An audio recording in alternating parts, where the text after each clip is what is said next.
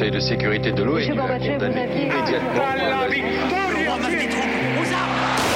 Vous n'avez pas, monsieur Mitterrand, le monopole du cœur. J'ai vu Brazil. Les présidents, ils sont pas pour nous. C'est moi Vous pensez tous que César est un con Comment ce groupe d'hommes peut décider pour des millions et des millions d'autres hommes 12, 11, 10, 9, ignition sequence start. Mesdames et messieurs, culture générale. Bonjour, bonjour à tous et bienvenue dans Culture 2000. Bonjour Marlène. Salut Bonjour Jean-Baptiste. Bonjour. Et bonjour Johan. Salut Greg. Tu rigoles déjà beaucoup, Oui. ça me fait plaisir. Aujourd'hui, dans Culture 2000, on vous parle de Cléopâtre. Cléopâtre, la reine la plus connue de l'Antiquité, considérée comme le dernier pharaon de l'Égypte antique. Est-ce qu'on dit pharaon du Et coup de- je ne sais pas. Ouais. Et dont l'histoire a été refaite à grands coups de légende et de romantisme. Alors, si vous vous imaginez une Cléopâtre style Monica Bellucci prenant un bain de lait dans une pyramide, eh bien vous vous trompez. Mais ne vous inquiétez pas, parce qu'on va revoir son histoire ensemble. Qu'est-ce que ça vous évoque? Cléopâtre, Jean-Baptiste, t'as le nez dans tes notes, je vais te poser la question. Mais tu peux, tu peux. Ça me, je me demandais justement ce que ça m'évoquait. Je crois que c'est Astérix, hein, vraiment le, Ah, mais bah plus la voilà. version BD. On, va, on va voir comment les autres vont se débrouiller une fois que t'auras dit Bah ça. ouais, je suis content que tu Marlène. Bah, Moi, c'est ce que t'as dit, ça m'évoque Monica Bellucci dans un dans une pyramide. Voilà. Ok, et toi, Johan? Ouais, rien à voir, ça m'évoque une controverse d'historien euh, très importante. non, ça ça m'évoque aussi Astérix aussi, Astérix, mais alors variante, moi ça m'évoquait le film avec Monica Bellucci, mais aussi le dessin animé euh, Ah oui qui est vraiment trop bien en fait, Oui, euh, oui. Astérix et Cléopâtre, où notamment t'as- c'est ça, t'as des musiques assez drôles. J'ai failli vous en mettre une, mais en fait elles sont un peu nuisibles quand même, donc euh, on. Oh, bah, aime la la nuisance, ça, nuisance. ça te. Allez, tout de suite, extrait sonore. Cléopâtra, reine absolue, femme éternelle. Elle détient un secret de beauté. Savon Cléopâtra, savon crème et parfum. Et son corps, ce nacre de douceur, ce nacre d'une infinie bonté.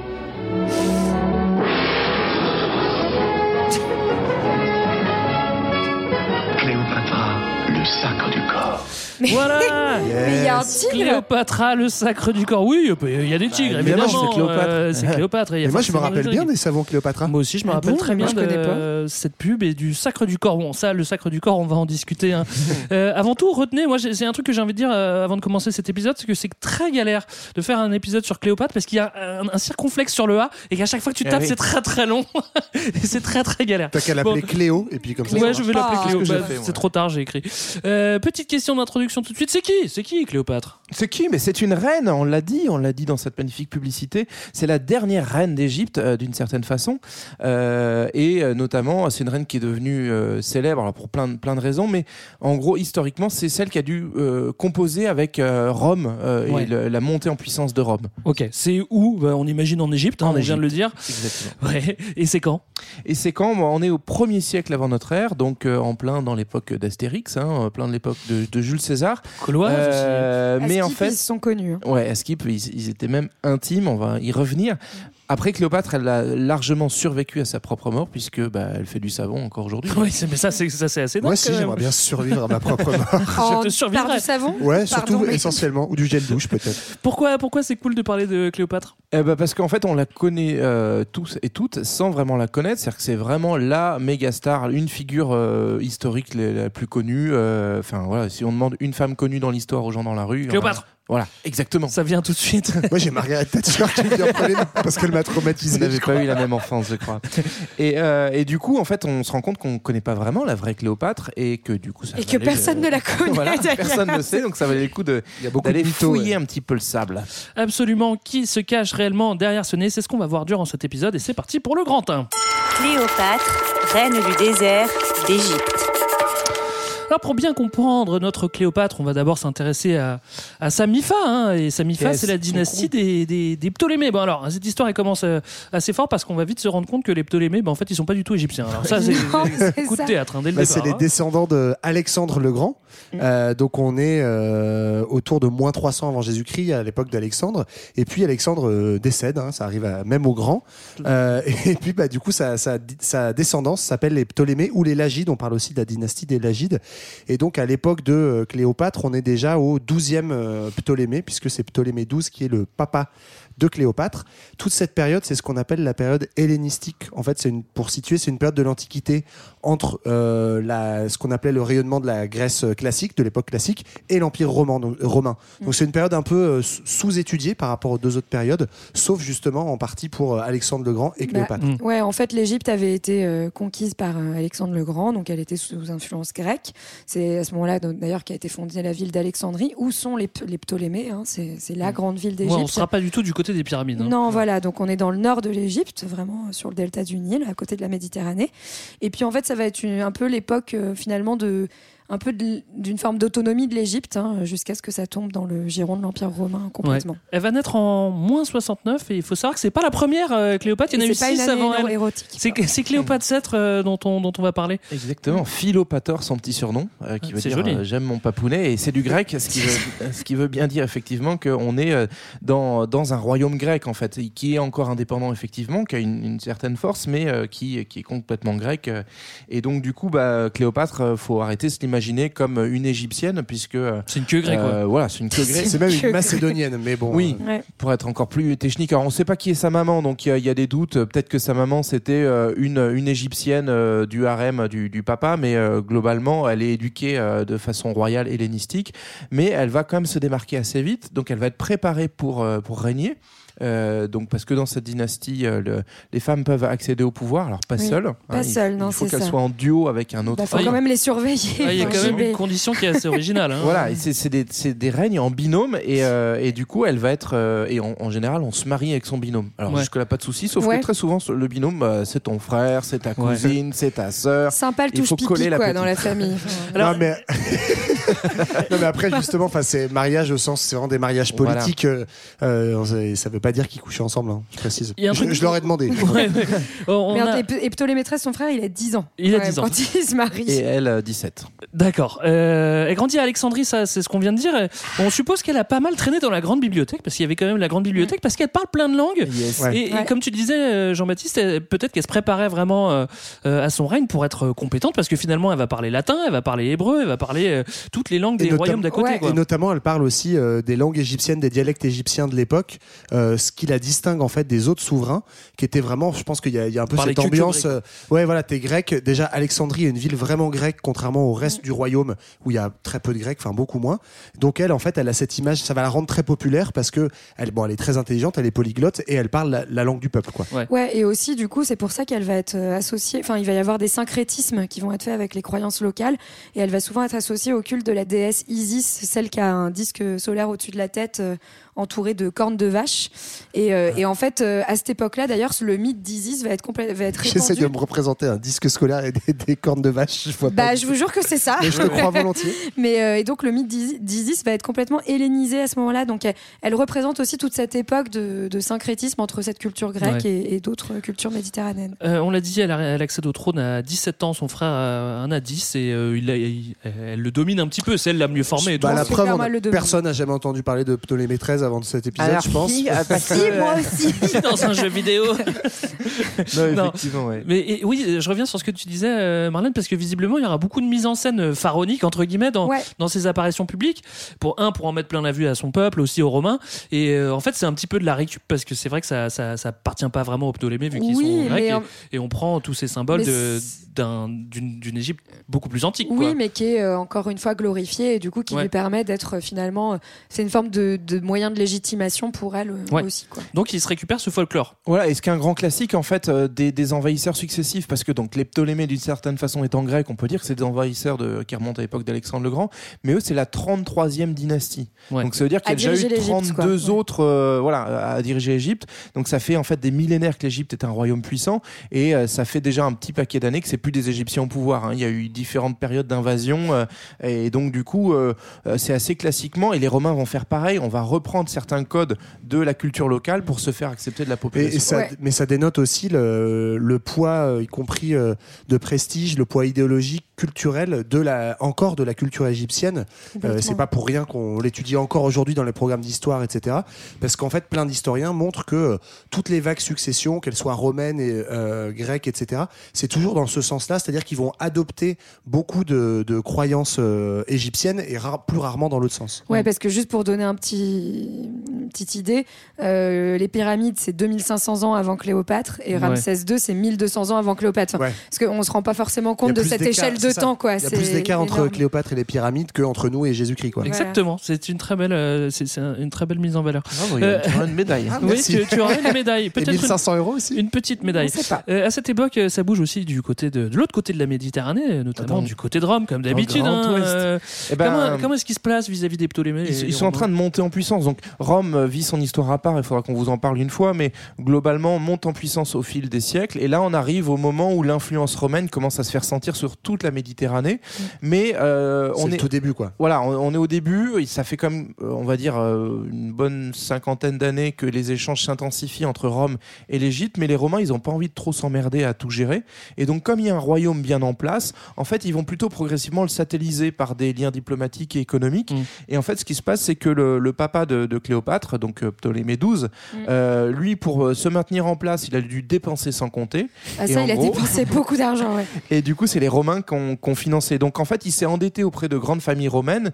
Et comme ça, progressivement, en fait, les Romains peuvent imposer euh, bah, des, des accords commerciaux Ouais. à l'Égypte. Après, c'est aussi que, notamment, il avait très peur de se faire envahir à un moment, donc c'était une forme pour lui, euh, enfin, de manière de, Oui, de garder son autonomie quand même, euh, tout, en- enfin voilà, de pas se faire envahir. Est-ce qu'ils sont bien acceptés, euh, les, les, les- les petits nouveaux? Du coup, par Rome Oh, ah, ah, oui, bien, enfin, Ils en sont d'accord Ah bah oui, Oui, avait. plutôt. Bah, D'ailleurs, en plus, il faut dire que ce- le papa de Cléopâtre, il va carrément donner Chypre aux Romains. Donc voilà, enfin, il donne un peu des trucs comme ça petit à petit. Bah, c'est pas rien. Pour, hein. Mais euh, on est vraiment sur des, a- on euh, est sur des alliances politiques et économiques et notamment euh, l'Égypte a un arrêt- un intérêt très stratégique pour Rome parce que c'est vraiment le grenier en fait de l'empire, enfin ce qui Ouais. n'est pas encore l'empire romain, Ouais. Mais euh, parce qu'il y a beaucoup de production de blé. La vallée du Nil est très fertile. C'est a priori une, des zones du monde de l'époque où il y a le plus d'agriculture, enfin où l'agriculture est la plus développée, la plus modernisée. Et donc euh, Rome a très intérêt à, à trouver aussi comme ça des échanges de bons deals avec. euh, Et voilà, et à maintenir du coup l'intérêt pour revenir sur ta question, l'intérêt pour Rome, c'est que l'Égypte soit stable. Et donc Ouais. du coup, bah il y a une, il y a des successeurs pour euh, sur pour Ptolémée XII qui est Cléopâtre et son et son frangin. Bah ok, il y a pas de souci. euh, on, on va les parrainer, le, euh, le, le, le- le petit frère, il est parrainé par Pompée, donc qui est un des euh, grands dirigeants romains, un des grands généraux euh, issus d'une famille euh, noble et illustre. Et donc du coup, il y a voilà, ce lien un petit peu de domination euh, euh, et de, de soutien à distance. C'est marrant, ça, ça a aucun lien avec euh, la France qui a des colonies et elle a besoin que ce soit stable pour extraire les matières Non. premières. Je vois pas le. Oh. Alors, t'as cité Pompée, euh, c'est pas le seul Gus euh, qui sera euh, à Rome et, et on va aussi parler de César et ces deux Gus ils vont, ils vont pas mal se tirer la bourre, César et Pompée. Bah, en fait, on entre à ce moment-là, donc euh, à l'époque dont on parle, on est vraiment dans toute l'époque qu'on appelle celle des guerres civiles romaines, donc qui va euh, en gros euh, durer euh, à peu près euh, une vingtaine d'années,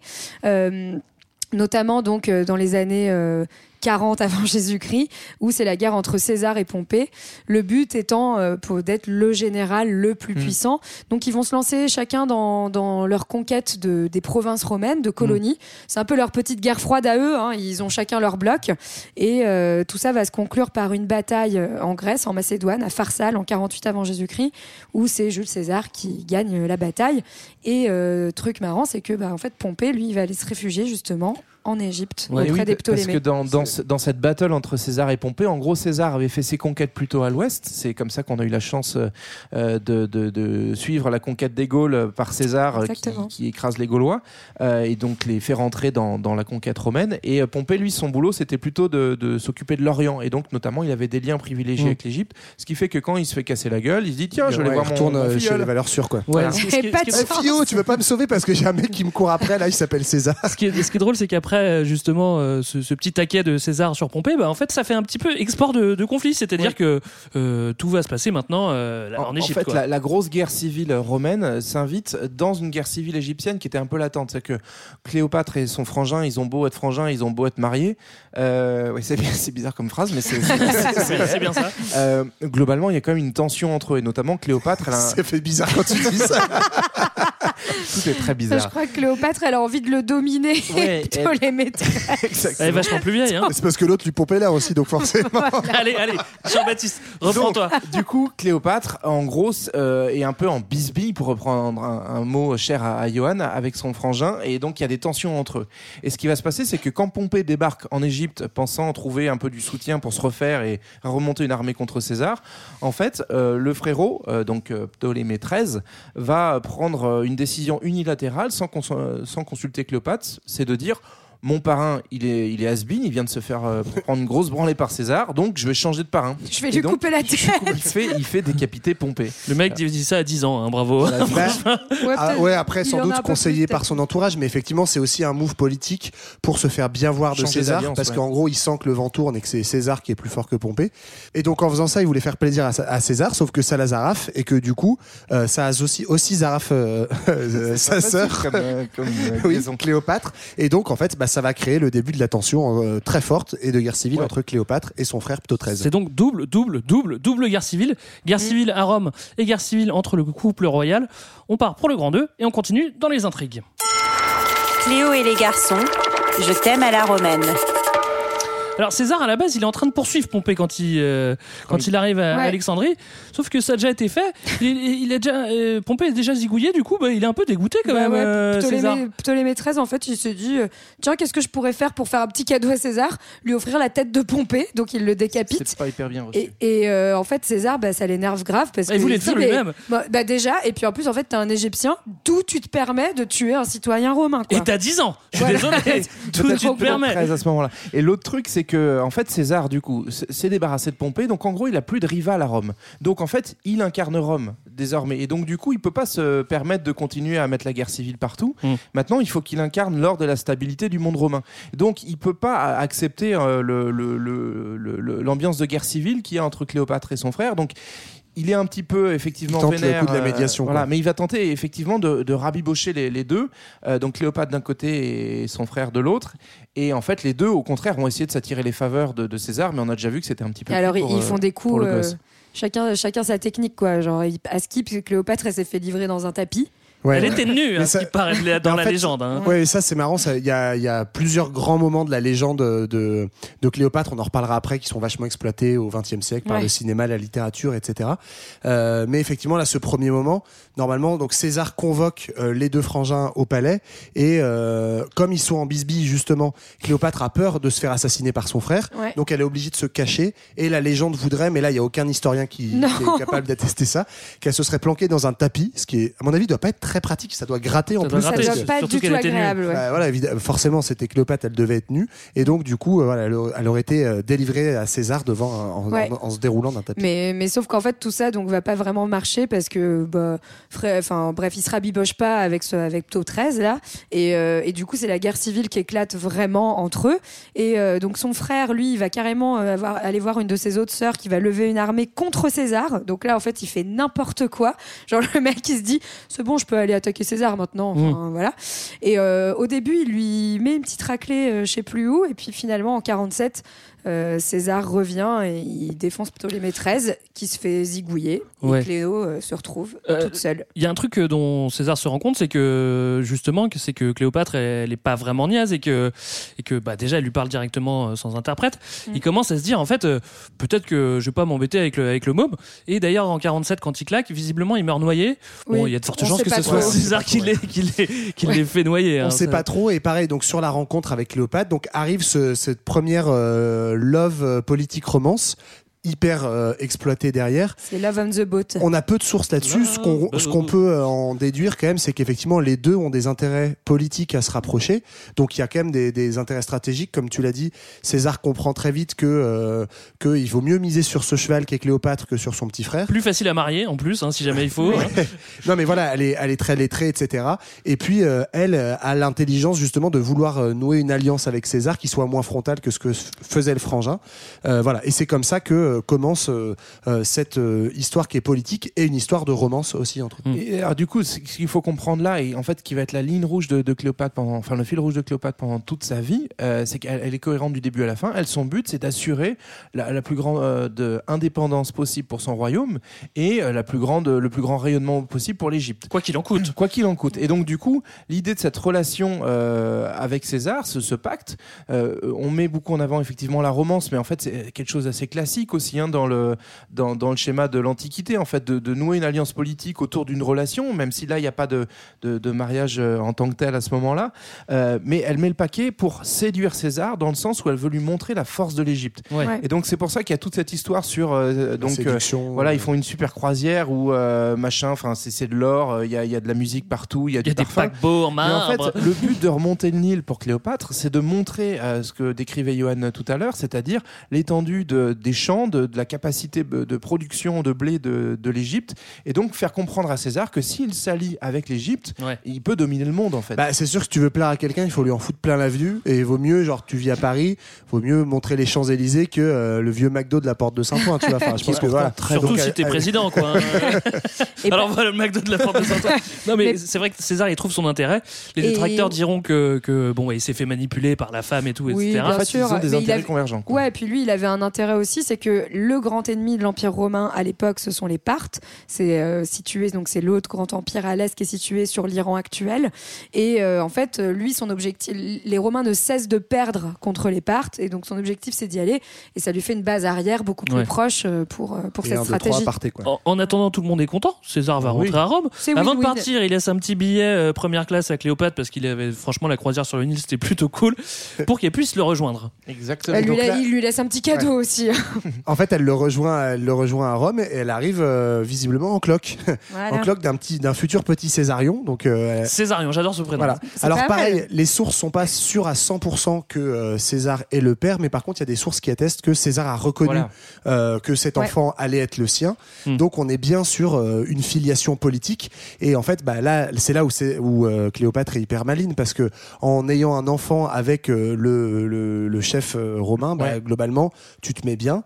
Euh, sauf que, sauf que, voilà, sauf que le César va se faire assassiner parce que notamment à cette époque donc de grande euh, de grand essor euh, de L'assassinat est à la mode. aux Romains. Bah, Bah, ils l'assassinat ont est tous à les la deux mode. des familles un peu compliquées. hein. Mais c'est surtout aussi que César, en fait, euh, il- on est encore en République officiellement euh, à Rome, et il a cette espèce de réputation d'être un peu un dictateur. Justement, il prend tous les pouvoirs, C'est pas il un a, peu, hein. et, et il, euh, voilà, il a éliminé tous ses opposants. Donc euh, c'est euh, en fait un complot contre lui parce qu'on a peur de l'excès de Bah. pouvoir de César, et du coup, c'est aussi pour ça on a peur de Cléopâtre parce que c'est son allié. En fait, d'ailleurs, c'est le mot dictateur vient de là, hein. c'est-à-dire que c'est un poste dans la République romaine où en fait on t'autorise pour quelques mois à avoir tous les pouvoirs quand il y a besoin de régler une crise politique Ouais, dans c'est la l'état République d'urgence, romaine. quoi. Voilà, c'est ça.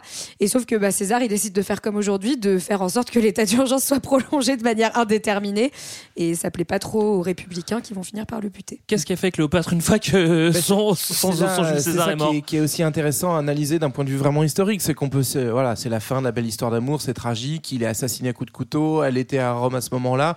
Alors on, peut imaginer qu'elle a déjà Césarion, Euh, donc enfin voilà, ce serait vraiment le moment de sortir les violons. Sauf que en réalité, on ne sait pas du tout ça, on sait simplement qu'elle est rentrée en Égypte et que suite à l'assassinat de César, c'est de nouveau euh, la, pagaille et la guerre civile à Rome et que l'Égypte de Cléopâtre dans cette guerre civile va être très prudente. Alors qu'on on pourrait se dire, bah, elle va être à fond euh, avec ceux qui défendent l'héritage de César. Et en fait, elle va euh, vraiment faire en sorte de garder une forme de neutralité, même si à la fin elle finit par basculer vers les, les pro-César, mais tout simplement parce que son but depuis le début c'est d'assurer la stabilité de l'Égypte, le rayonnement de l'Égypte, donc elle veut pas se fâcher avec un des deux côtés de la guerre civile, des fois que ça se tourne mal. quoi. Donc elle est sans doute très triste, mais euh, elle le cache plutôt bien et elle, reste en- elle retourne en Égypte avec son petit Césarion sous le bras, ça pourra toujours servir. Ben oui, ça va servir d'autant plus que si elle le met sur le trône, et ben c'est- pour les Romains, Bah, ça sera plus difficile d'attaquer le fils de César, même si à mon avis, s'ils avaient vraiment voulu le faire, ils l'auraient fait. On va laisser le petit Césarion au pouvoir. Euh, moi, encore une fois, j'adore ce prénom. hein, Césarion, j'adorerais. Appelez-moi Césarion d'ailleurs. ça donne envie d'avoir des enfants et de les appeler Césarion Ouais, par exemple. Euh, nous, on fait une petite pause euh, musicale. Alors justement, c'est facile. J'ai une recette pour toi, Greg, pour trouver une musique sur Cléopâtre. hein. Il faut d'abord surtout ne pas se tromper de moteur de recherche, parce que par exemple, sur YouPorn, tu tombes très vite sur de très nombreuses archives étonnantes, mais dont les sources historiques restent sans doute douteuses. En revanche, sur YouTube, on tombe vite sur le mythe de l'Égypte contemporaine, non pas Oum Kaltsoum dont on a déjà parlé dans un autre épisode, mais Abdel Wahab, joueur de oud, chanteur et compositeur mythique du renouveau de la musique arabe. On écoute donc ici un extrait de son titre Cléopâtre.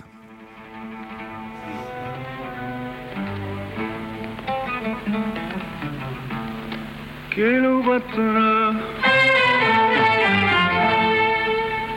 Cléopâtre أي حلم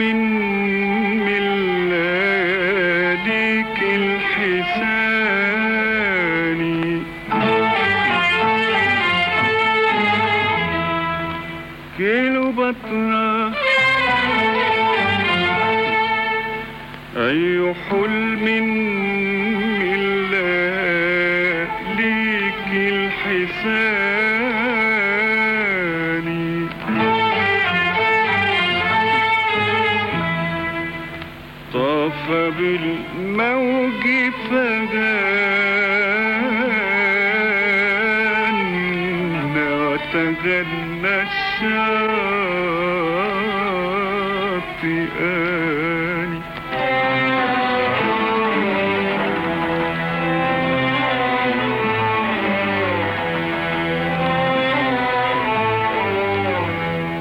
وهفى كل فؤاد وشدى كل لسان. وهفى كل فؤاد وشدى كل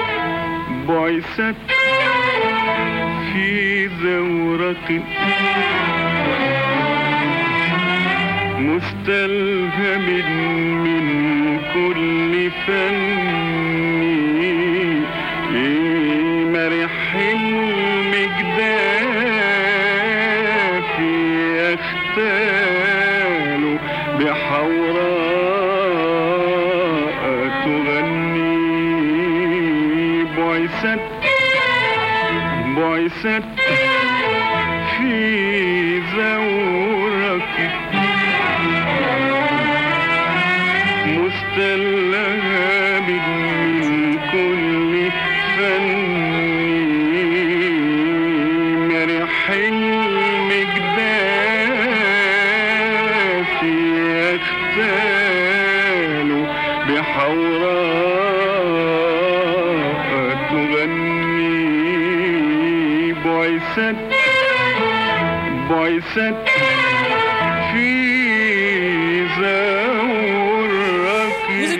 Culture 2000 et on vous parle de la reine Cléopâtre. Dans la première partie, on a vu que la petite Cléopâtre était née de la dynastie des Ptolémées, qu'elle avait bien étudié à l'école et qu'elle parlait plein de langues, ce qui lui a permis d'arriver au pouvoir avec son frangin.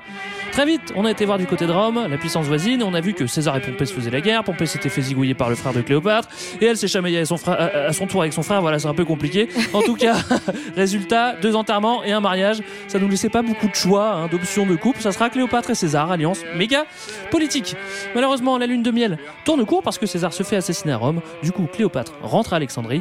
Nous, on retourne à Rome pour avoir le fin mot de l'histoire. Qui a zigouillé Bah ouais. César? Qui gagne à la fin du film? Est-ce que l'Empire va Eh, contre-attaquer hey. ou être divisé? On ne sait pas. Est-ce que est-ce qu'on va avoir euh, des guerres civiles numéro 2 je, je- je ne sais pas. Qu'est-ce qui se passe après la oui, mort de César? C'est c'est la maximerde en fait, parce que César est mort et là il va y avoir euh, beaucoup de gens qui, qui se battent. D'un côté, il y a ceux qui sont euh, les républicains fidèles à la République, donc qui détestent César, et de l'autre côté, il y a tous ceux qui veulent être les héritiers de César et ils sont nombreux. C'est eux qui vont quand même gagner et ils vont former ce qu'on a appelé le second triumvirat. Donc en fait, c'est un gouvernement à alliance, trois, quoi, une alliance entre les trois hommes forts du, du, du régime, donc Octavien, qui est le fils adoptif de César, donc qui lui euh, réclame une légitimité euh, bah, f- Direct, ouais, directe, une quoi. Le lieutenant fidèle de César, Marc-Antoine, et le dernier dont on n'a pas trop retenu grand-chose, qui est Lépide. Et surtout, en fait, c'est un peu, ils vont jouer à risque, hein, et ils se Si, il a donnent fait un chacun. concours, euh, non Le concours Lépide. c'est ça. Et donc dans leur dans leur partie de risque, ils se partagent le, le monde.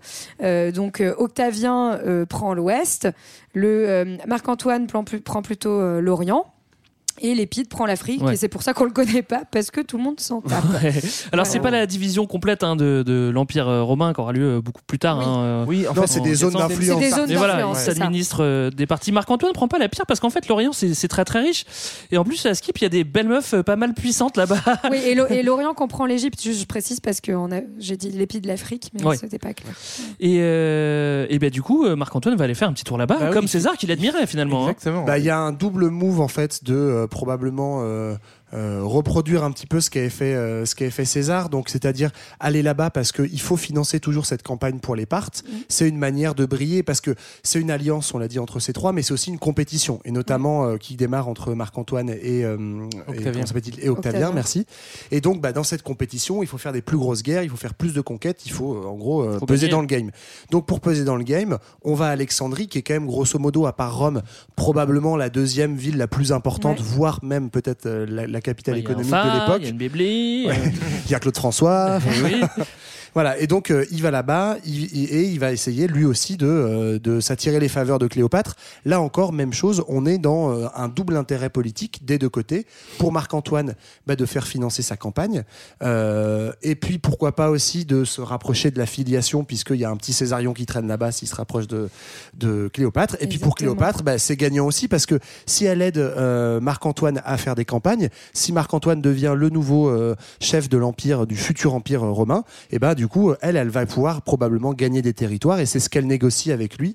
Elle va récupérer notamment Chypre qui avait été perdu par son père Ouais. et qui va être regagné par les batailles de Marc-Antoine. Donc on, est de nouveau vraiment dans une alliance stratégique. Alors bien sûr, il y a, il y a une- il y a une- un contrat en fait qui va être un contrat matrimonial et qui va donner lieu euh, peut-être plus qu'avec Jules César à une relation euh, bah, de couple puisqu'il y a un mariage entre Marc-Antoine et Cléopâtre en Et qui 41. Vont, qui vont rester un bon moment. qui vont rester, euh, voilà, ça dure jusqu'à leur mort, donc mais, 11 ans. ouais. mais sachant qu'en fait, au départ, hein, Antoine est, mar- est marié à la sœur d'Octavien, donc Octavie, et qui décide de C'est pas compliqué pour retenir leur nom. il décide de la répudier pour se marier avec Cléopâtre. hein, voilà, donc, euh, Alors, il, ce qui va avoir ouais. son En importance fait, il y a- après. je, crois, hein. de- je crois qu'il y a deux moments, c'est-à-dire qu'en fait, il rencontre d'abord Cléopâtre, Mm, mm. il se marie pas, mais Ah oui, il y a, je pense qu'ils font il y la a chose. bisous. Je crois qu'il y a bisous sur la bouche. Ils font la chose, ils commencent à faire des pactes politiques et ensuite Et des orgies. il hein. rentre à Rome et là en fait il se marie avec Octavie, la sœur d'Octavien, mais parce que là encore c'est un mariage politique pour euh, justement éviter qu'il y ait trop de tension entre les deux. Il n'y a quoi. jamais d'amour dans vos histoires. Là, si, c'est quand même. euh, si, si, là on a, on a une Là, on a vraie- du vrai love qui arrive. vraie love qui arrive, c'est ce que les, les historiens euh, de l'époque, donc faut- on va se méfier d'eux puisqu'on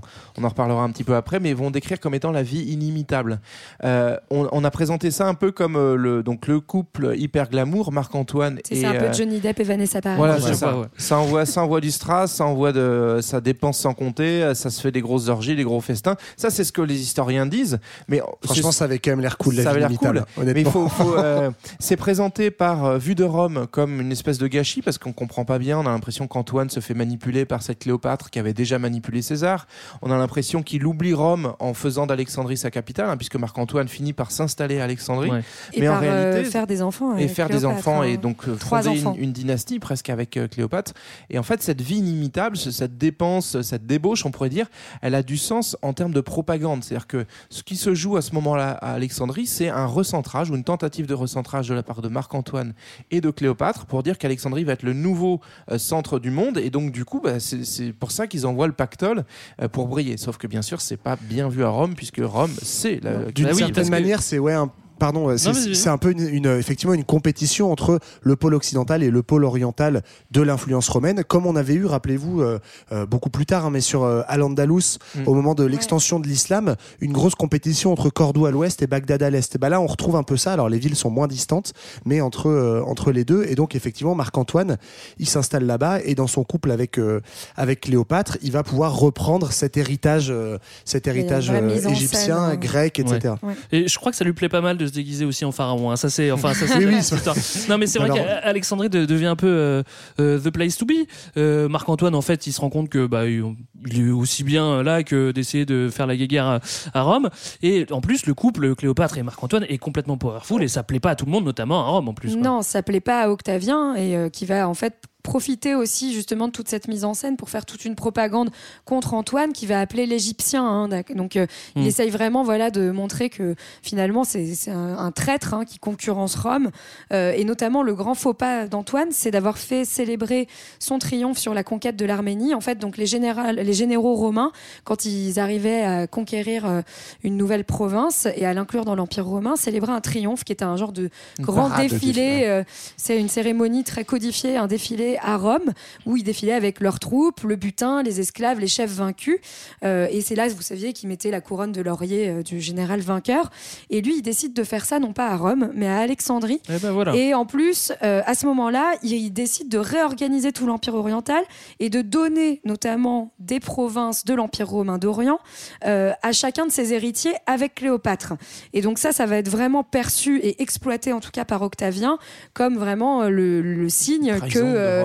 Mais- désormais Antoine n'est plus romain et en plus d'autant plus que pendant ce triomphe, il va se, se déguiser en Dionysos, donc euh, reprendre l'héritage hellénistique à son, à son compte, ce qui paraît être vraiment euh, En la fait, il y, pire a des traîtrises. il y a un quoi. mélange de mise en scène orientale et aussi de non-respect des, des règles, c'est-à-dire que c'est ce, cette distribution des provinces, comme tu dis, il le fait sans le Sénat. On est vraiment à une époque où la République, elle est euh, en train de- de- de- d'exploser en vol, et donc bah, lui, il se dit, bah, Balek, euh, j'ai pas besoin Ouais. du Sénat pour Ouais. faire le truc, alors que ça se fait pas. Et donc effectivement, c'est quelque part, c'est un peu les conservateurs du côté, enfin, je Ouais, traduis en termes modernes, mais euh, du côté d'Octavien versus celui qui essaye de euh, donner un coup euh, complètement de nouveauté à l'Empire. Et apparemment, c'était un petit peu trop Ouais, du audacieux. coup, voilà, Octavien va réussir à fédérer euh, finalement tout euh, Rome et toutes les provinces romaines contre Marc-Antoine et donc va lever une armée. Et donc euh, c'est là où le- leur accord va voler en éclats. Il y a une grosse bataille navale donc qui se passe en, en Grèce à Axium où en gros les, les troupes d'Octavien vont venir défier euh, les troupes de, de Marc-Antoine et celles de Cléopâtre. Et en fait, bah, ça tourne mal, notamment parce que bon, de ce qu'on comprend, euh, Marc-Antoine gère mal cette affaire-là parce que globalement ils étaient en mesure de gagner. Et là encore, on retrouve Cléopâtre qui est pas juste une, euh, une, une séductrice amoureuse, euh, femme fatale ou quoi que ce soit, mais c'est aussi une stratège. Elle voit que ça tourne mal pour Marc-Antoine et donc elle décide de désengager la flotte égyptienne. Pas disant, très sympa hein, quand même. voilà, alors qu'ils sont, ils sont en couple depuis un petit moment, mais c'est pas tant un abandon de Marc-Antoine que de dire on va préserver les troupes parce que cette bataille est finie. Et donc, elle est dans une logique de tactique en, en espérant pouvoir refaire les troupes et euh, pouvoir battre Octavien sur un prochain terrain. Alors c'est vrai que Octavien était aussi beaucoup plus jeune. Hein. Ça faut vraiment pas oublier. Je pense que ça, ça, ça jouait vraiment dans la dans la, dans, dans la bataille. et ça change tout quoi. Mais bon voilà, le pauvre Marc-Antoine, eh ben, il va y rester. Voilà, il va il va courir après euh, Cléopâtre. Mais Je crois euh, qu'il va se suicider. hein. Bah, il s'en- il s'enfuit Ouais. et en fait il, est conscient de sa défaite et donc effectivement le, le- le choix qui est un grand classique là encore même s'il va être tourné en romantisme etc mais c'est qu'il va se suicider en fait il se donne la mort ben.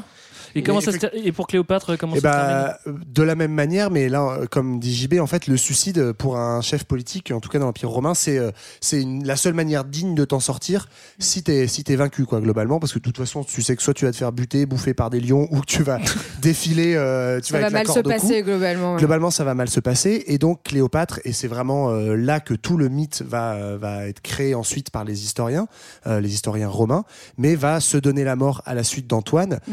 On ne sait pas vraiment comment. Est-ce qu'elle va Le s'empoisonner mythe du serpent. voilà. Et il y a tout le mythe du serpent où elle aurait, on lui aurait, elle aurait fait apporter un panier de figues euh, dans son palais et euh, au sein duquel était caché un, un cobra. Elle aurait plongé la main et le cobra l'aurait tué. j'ai- entendu dire quand même que c'était plus probable qu'elle ait pris du de l'arsenic parce que pas le groupe, hein, mais parce que le cobra c'était quand même horriblement douloureux comme mort et que l'arsenic était disponible, donc on voit pas pourquoi elle l'aurait pas fait quoi. Ouais, j'ai- alors moi j'ai vu qu'il y avait deux. En fait, il y avait deux serpents. Cobra, romantique cobra. aussi, quoi, tu ouais, vois. mais probablement. En tout cas, ce qui est sûr, c'est qu'elle est obligée de trouver une manière détournée de se donner la mort parce que justement, euh, Octavien sait qu'il y a un risque qu'elle se suicide puisque Marc-Antoine l'a fait et donc euh, lui il pour euh, pour son triomphe, il la tient prisonnière. Il a intérêt à ce qu'elle reste en vie pour montrer, regardez, c'est un peu son but, hein, quoi. Bah oui, Et ça. donc elle est obligée de détourner l'attention, d'où le mythe et tout le truc un peu mystérieux, vaporeux. Comment est-ce qu'elle a pu se tuer Est-ce que c'est euh, Mais voilà, il n'y a pas de doute sur le fait qu'elle se soit donné la mort et il y a une, une logique euh, his- historique à, à ça. Quoi. Plus de Marc-Antoine, plus de Cléopâtre, plus de Pharaon en quelque sorte. hein. Qu'est-ce qu'il fait Octavien pour assurer son pouvoir lui? Le ménage. Bah, il fait le ménage, ouais, parce qu'il y a quand même quelqu'un qui reste après tout ça. C'est le petit Césarion. et c'est- Césarion. Et c'est celui qui fait flipper Octavien, parce que Césarion, pour le coup, c'est vraiment le fils de César, contrairement à Octavien, qui n'est que son fils adoptif. Donc il va tranquille retourner à Alexandrie et zigouiller Césarion. Euh, et les autres enfants, on s'en fout un peu. De toute façon, c'est les enfants du traître euh, Marc-Antoine. Ils sont envoyés à Rome chez Octavie. On sait que la fille va survivre, mais les deux garçons, on sait pas trop. Voilà. Alors, et du coup, bah, la, la dynastie est morte, hein, parce que bah, Voilà. le frère de Cléopâtre avait été tué, Cléopâtre est morte, son fils Césarion est mort, donc globalement, c'est Et- bon, fini pour euh, la dynastie Ouais. des Ptolémées. Et juste pour info, parce que c'est pas forcément clair, parce qu'il change de nom, mais Octavien, en fait, va devenir Auguste, c'est-à-dire le, Le premier, premier empereur empereur, romain. Voilà. Donc C'est- pas n'importe dans- qui. Enfin, Dans. Dragon Ball Z, en fait, il a des évolutions. il fait Octavien, Octave, puis Auguste. Ce qui est intéressant, dans les que Pokémon, quoi. pour clore la dynastie euh, et en même temps pour prolonger et justifier son nouveau pouvoir sur les- la province égyptienne qu'il vient de conquérir et qui va annexer vraiment à, à Rome, euh, Octavien va se donner le titre de pharaon. Euh, Oui. il ne va pas le garder longtemps quoi.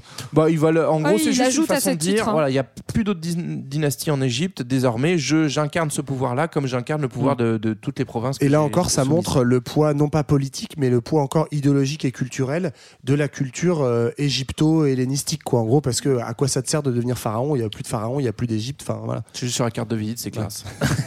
On, vous- on a fait un bon tour euh, politique euh, du règne euh, de Cléopâtre. On vous a épargné tous les couplets sur sa beauté et ses armes de séduction. Bah, c'est normal, on l'a gardé pour le grand 3.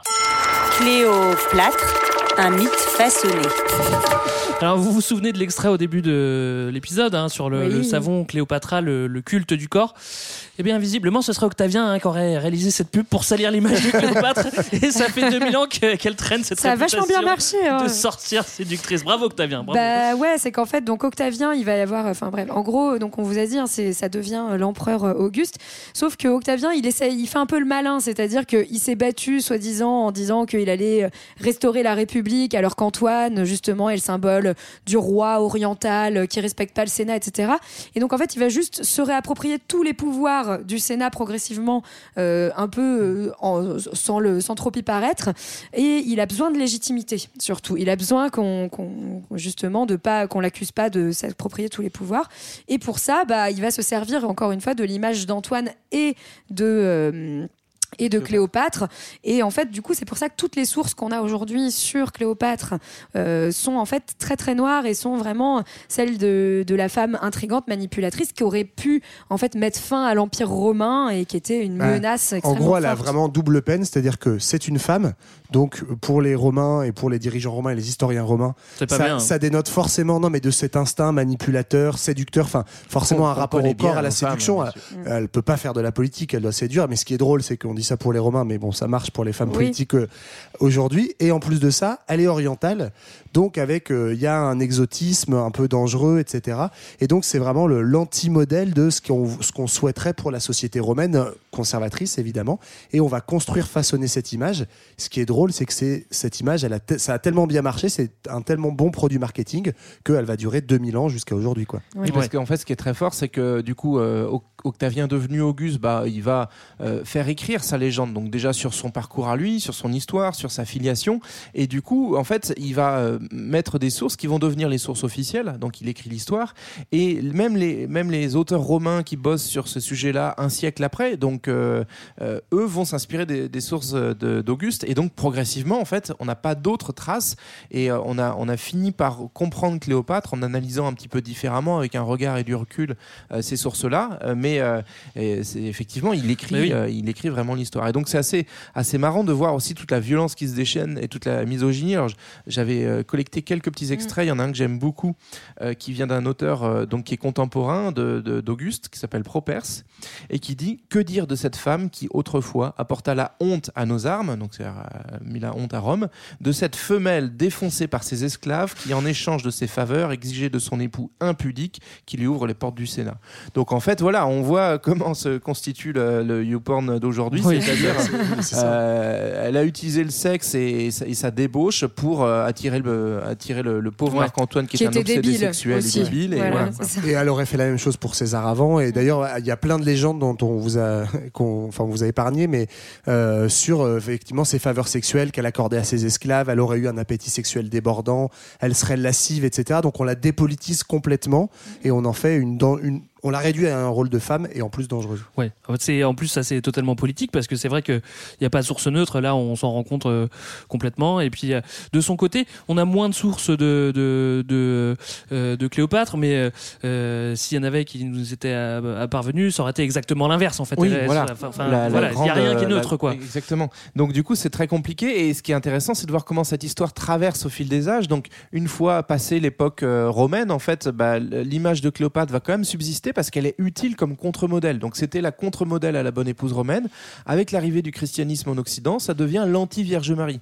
Parce que si on regarde bien, euh, la Vierge Marie, elle est, si, si elle a donné naissance à Jésus en zéro, bah, elle a dû vivre à peu près dans les années euh, euh, moins À la 15, même moins époque. 20, donc à peu près à la même époque. Et bah, donc, dans la même époque, à quelques centaines de kilomètres, on avait euh, la ville pécheresse et euh, la, la femme pure, vierge, obéissante, dévouée, etc. Vous auriez choisi quoi vous? Bah toi, tu préfères quoi? Non, je sais pas. Moi, je j'ai pas fait mon choix encore. C'est pour savoir. On était libéral ou pas? Oui. Euh, plus tard à la Moi, Renaissance. clairement, on- j'aurais choisi la vie, euh, je sais plus comment elle l'appelle, la vie fantastique. Inimitable. Inimitable. Inimitable, c'est vrai que c'est inimitable. Plus tard à la Renaissance, on va ressortir Cléopâtre aussi, on lui collera ce qu'on voudra sur le dos. De toute façon, il n'y a plus personne pour vérifier. Et Bah, puis d'autant plus que quand on fait de la fiction avec Cléopâtre, bah, on peut vraiment lui faire dire euh, ce qu'on veut. Quoi. Ouais, notamment parce qu'à la, à la Renaissance, on redécouvre ses sources antiques, donc euh, euh, bah, notamment les historiens romains, et euh, c'est la seule vision, la seule trace qui reste de, de Cléopâtre à ce moment-là. Donc notamment, on insiste sur sa beauté, Oui. euh, sur son physique, et c'est à cette époque-là que naît la légende de sur le nez de Cléopâtre, notamment, qui vient d'une phrase de Blaise Pascal, hein, qui avait dit si le nez de Cléopâtre eût été plus court, toute la face du monde en aurait été changée. Donc euh, voilà, Oui, a- peut-être. évidemment, c'est, ça doit Moi, se réduire à si ça. elle avait pas de nez Ah ouais, mais ça aurait, ça aurait été encore différent. Ah, ce serait- ça aurait été un sphinx. Encore différent. Et il y a Shakespeare aussi qui va Bah, parler de. Shakespeare, il est, un- il est important parce qu'il fait rentrer euh, Cléopâtre dans une nouvelle dimension comme un personnage en fait. Et donc, euh, on n'est plus simplement dans le jugement moral sur Cléopâtre, on est sur le côté vraiment dramatique de cette femme euh, qui euh, a plusieurs amants, qui meurt dans des guerres et qui finit par se suicider. C'est parfait pour faire une belle pièce de théâtre. Et, euh, et du coup, il va aussi créer une nouvelle dimension, insister sur la beauté de Cléopâtre. Alors que les sources romaines la décrivaient pas spécialement comme, euh, comme une, Oui. une nana très, très au fait de, de- des stéréotypes et des attendus euh, comment dire, esthétiques de l'époque. Ils disaient simplement qu'elle avait de la conversation et qu'elle était séductrice. Avec Shakespeare, ça devient la bombe latine. Quoi. C'est la Shakira. euh. Mais d'ailleurs, il y, a- il y a probablement eu comme ça un transfert progressif où, dans ce qu'on retrouve dans les sources, c'est qu'elle était très charismatique. Ouais. Donc euh, séductrice, mais pas au sens euh, belle forcément physiquement, mais comme tu dis, qui maniait bien la parole, qui était fine stratège, et on l'a dépolitisé en, rédu- en réduisant ça à de la séduction Ouais, en du corps. ajoutant un max de romantisme. au- Voilà, des gros lolos, quoi. C'est Enfin, globalement, c'est là que le suicide devient complètement dramatisé et que ça devient cette figure du coup. euh, D'où le cobra. Moi, c'est- moi je, je, je- je- je passionnel, euh, etc. Et ça devient un thème de peinture de ouf. hein. Il y a un nombre incalculable entre, je crois, le 16e et le 19e siècle de peintures qui mettent en scène notamment la mort de Cléopâtre avec ce serpent. Et c'est vrai que si tu regardes, euh, j'ai scrollé un peu, en fait, elle est, tu Toujours comprends effectivement YouPorn, qu'il y a une entrée euh, YouPorn de Cléopâtre parce que, non mais, euh, elle est toujours seins nus, tu vois, avec euh, une espèce comme ça. Enfin, Avec un fois, tigre et un savon. dans les canons de beauté de l'époque, donc selon l'époque, elle est plus ou moins blanche, plus ou moins grosse, etc. Mais c'est Mm. toujours, on met en avant son corps et de manière euh, lascive et romantique. Alors, on s'approche euh, dangereusement du savon Cléopâtre. Euh, Cléopâtre, on n'en est pas loin du tout là. Qu'est-ce qu'on trouve d'autre comme représentation de Cléopâtre euh, qui Bah, a bien marché? Après, ça va être dans le cinéma, hein, notamment avec euh, dès 1899. Euh, 1899, euh, il y a une... vraiment, il y a du Oui, cinéma. bah oui c'est Méliès. Ah oui, c'est ça, avec Méliès. Et, euh, et ensuite, on va avoir notamment le, le grand péplum avec Elizabeth Taylor qui joue Cléopâtre et Richard Burton en, en 1963. Donc là, en plus, euh, voilà, c'est vraiment le romantisme poussé à bout. C'est- Cléopâtre à Hollywood, quoi. Donc, Mm, mm, euh, mm. voilà. Et puis euh, le porno, comme, la- comme on l'a déjà dit. Enfin voilà. Si vous Clé- n'avez pas compris, on peut Non, mais- remettre une couche sur le Clé- porno. Cléopâtre, en tout cas, de, non, mais devient vraiment voilà un objet de fantasme. On le retrouve retrouve dans le, le film euh, d'Astérix Mission Mm. et Cléopâtre encore une fois où Bah, on choisit la figure une des actrices les plus pulpeuses et les plus euh, enfin qui est l'objet de complètement de fantasmes pour jouer Cléopâtre qui est Monica Bellucci quoi. Mm. Euh, une fois qu'on est passé par le porno, on peut se dire que l'image de Cléopâtre a touché le fond. hein, on peut pas, Ouais, peut pas- elle, bah, elle peut que fait, remonter voilà, maintenant. La hein, pub, la pub et le porno, effectivement, c'est l'incarnation des fantasmes. Et donc, c'est- c'est enfin, c'est aussi là où elle est intéressante, c'est qu'elle incarne finalement tous les stéréotypes euh, sur, sur La la société, femme et, ouais. voilà, et Ouais. du coup, toute la violence de la misogynie sur le corps de la femme euh, qui, qui, bah, qui sert en fonction du propos qu'on veut. Du Mais coup, donc, on peut peut rebondir. Voilà. Voilà. Et donc, euh, on, on est au début, peut-être aujourd'hui, d'une réhabilitation où bah, notamment les historiens font un boulot pour, euh, pour euh, bah, apporter une, une lecture un peu plus satisfaisante. Mais ce qui est intéressant, c'est que ça commence à se diffuser aussi dans, dans la culture populaire. Alors moi, j'ai vu, vu le, enfin lu ou entendu, je ne sais plus. T'as lu ce- ce livre, J'ai eu connaissance J'ai lu ce film. un ami de ma mère m'a parlé d'un film porno. Non, pardon. Euh, euh, sur- je vais y arriver. Le, un des derniers jeux vidéo Assassin's Creed, donc une, une série euh, qui euh, essaye de, de- de s'installer à la fois, à chaque fois dans des paysages euh, historiques, des contextes Et qui embauche des historiens de ouf à chaque fois pour Voilà. Alors euh, ils sont un peu chiés sur la Révolution française, mais par contre sur euh, l'Égypte euh, antique, enfin sur l'Égypte justement de l'époque de, de Il y avait plus de sources aussi. Eh ben, ils ont bossé avec, euh, avec cette figure-là. C'est-à-dire qu'au début du, du jeu, euh, apparemment, je n'y ai pas joué, mais on a une, euh, une Cléopâtre assez classique, très lascive, séductrice. Et en fait, progressivement, on comprend la portée politique du personnage. euh, et donc, il s'amuse un petit peu au fur et à mesure du jeu vidéo à déconstruire ce mythe. Alors, je suis pas sûr que ça suffise pour, euh, pour effacer tout un siècle de pornographie. Mais ceci dit, c'est c'est intéressant parce qu'en fait, euh, aujourd'hui, les historiens s'accordent à peu près tous à dire euh, ce qu'on vient de dire là sur la dernière partie, à savoir que euh, les seules choses qui restent de Cléopâtre sont des choses complètement mythifiées, euh, tronquées, etc. Mais dans la culture populaire, euh, enfin dans l'inconscient collectif, c'est non, mais c'est toujours pas le cas en fait. Et donc, euh, effectivement, rares sont les contre-exemples. T'as dit Assassin's Creed, il y a aussi euh, la série Rome sur HBO, que je crois Ouais. qui est. Ouais, moi que- je, je valide pas ça, mais. Moi, je, je l'ai pas vu, En donc fait, bah, mais c'est que bon, la, la série, elle est pas forcément. Enfin, Ouais. elle est chiante et il y a du, il y a du cul partout, mais euh, euh, historiquement, Marines, elle fait, elle fait des efforts, notamment sur le traitement Oui. de Cléopâtre. Oui, oui. Ils, ils mettent des scènes de cul dans, dans, dans toute la série et en fait, on voit pas Cléopâtre qui passe son temps euh, euh, dans des orgies. En fait, C'est- Non, non, finalement, c'est un des personnages féminins les mieux traités de la série. Est-ce que vous voulez rajouter quelque chose sur Cléopâtre? Bah non. bah, lavez-vous les mains du coup avec le savon Cléopâtre. Ah, Très bonne conclusion. Voilà, c'était notre épisode sur Cléopâtre. On espère que ça vous a donné envie d'aller plus loin, peut-être aller euh, visiter le musée d'Alexandrie ou quelque chose comme ça, je ne sais Ouais, pas. Nous, on se retrouve dans deux semaines pour un autre Et épisode. oui. Et en attendant, vous pouvez nous retrouver sur les réseaux sociaux et puis euh, vous pouvez aussi écouter d'anciens épisodes. Où est-ce qu'on se retrouve? C'est- C'est comment les réseaux sociaux? Quelqu'un va en parler? C'est hyper bien. Vas-y. Bah, ça permet de rester en lien avec les gens qu'on aime. Putain, mais T'es t'es magnifique, t'es magnifique, Jean-Baptiste. Euh, on, se quitte, on se quitte en musique. On se quitte en musique, tout à fait. Et bah, puisqu'on n'en est pas à un, cli- à un cliché près hein, sur euh, l'Égypte et l'Antiquité, on se met tous de profil et on se quitte avec les rockeuses de The Bangles, Walk Like an Egyptian. Bye bye. Ciao.